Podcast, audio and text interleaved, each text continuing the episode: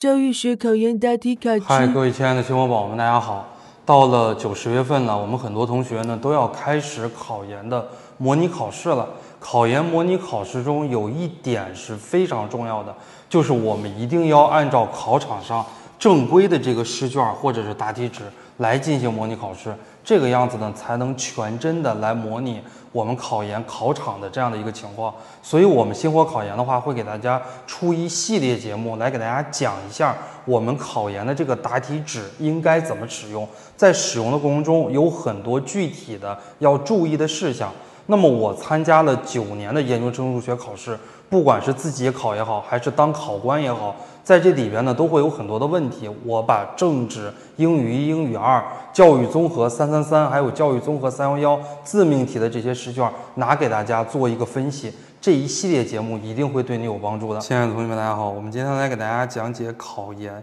英语二的答题卡。大家可以看到，我们考研英语二的答题卡，第一呢是非常的大，第二的话呢，这个卡片大家可以听一下，这个卡片的话，这个声音非常的硬。第三的话呢，这个答题卡只有一张，后边的话是写作文部分啊，作文 A 部分，作文 B 部分。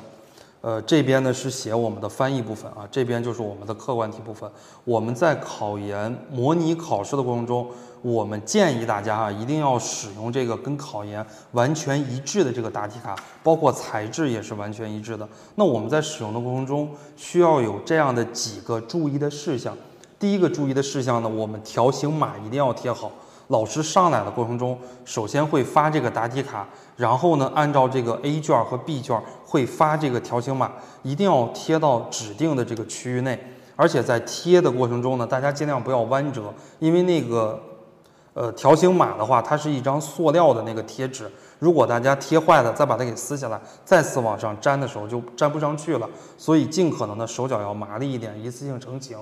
第二的话呢，就是告诉大家报考单位的代码以及报考单位的名称、考生的姓名，这个一定要写的，这个一定要写在试卷上。我们在答专业课自命题的时候，这个是不需要写在你的名卷上的，但是这个是不一样的啊，因为我们这张卡是扫描卡，一定要写。这是第二个方面，有很多同学这个是不写的，不写就没有分数了。第三呢，告诉大家，呃，我们在写准考证号的时候。在这一行，我们一定要写准考证号。很多同学啊，我在监考的过程中，他只是涂卡了，把下边这个区域涂卡了，上边准考证号就忘了写了，这个也不行，这个也是没分的。还有呢，要告诉大家，大家可以看一下这个准考证号，第一位是零，第一位不是一。很多同学上来呢，非常紧张啊，也非常的兴奋。一上来的话，比方说自己的这个准考证号幺三零什么什么，他直接就在零这儿涂了啊。第一位的话是零，它不是一。这个大家一定要看好的。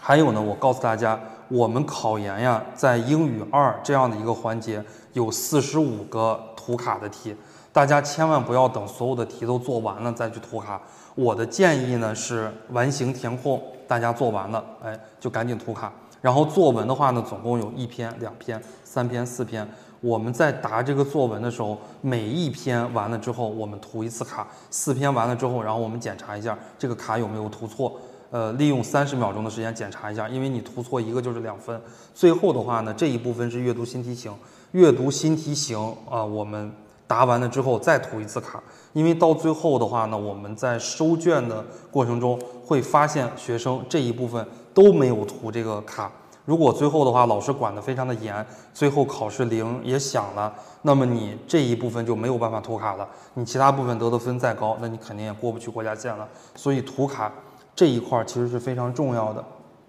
下边呢，我们需要注意的就是翻译部分，大家可以看一下这个部分啊，这个部分是我们翻译部分。英语二的翻译呢是一段话，英语一的翻译呢是五句话。英语二在我们答题卡上的这个展示。就是会给你这么长的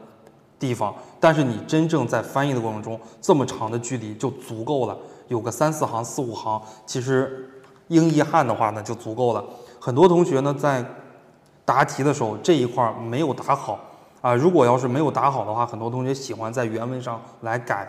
呃，改的密密麻麻、乱七八糟的。我建议大家呢，大家不要在原文上来改，直接画一个叉，画一个箭头，你就在下边这个部分再重新抄一遍，或者说再重新工工整整的写一遍都没有问题。因为我们考研公共课的答题卡，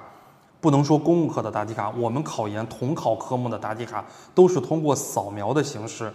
来进行阅卷的，就是老师在扫描的过程中，整个这一页试卷从这里到这里。老师都会扫描到，啊，所以我们前面写错了，直接画一个叉，你不要涂一个黑蛋啊，你直接画一个叉，然后往下画一个箭头，在下边这个区域来答题就没有问题了。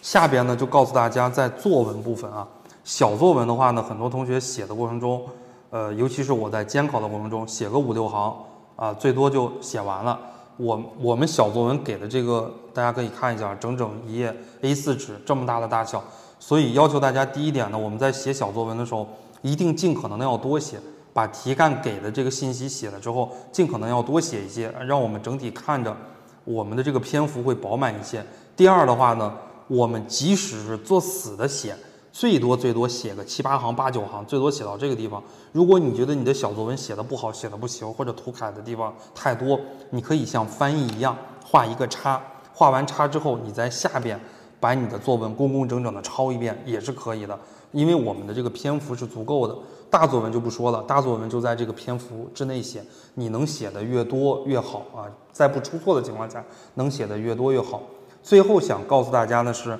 我们考研英语二的这个答题卡，大家尽可能的不要有弯折。为什么呢？因为很多同学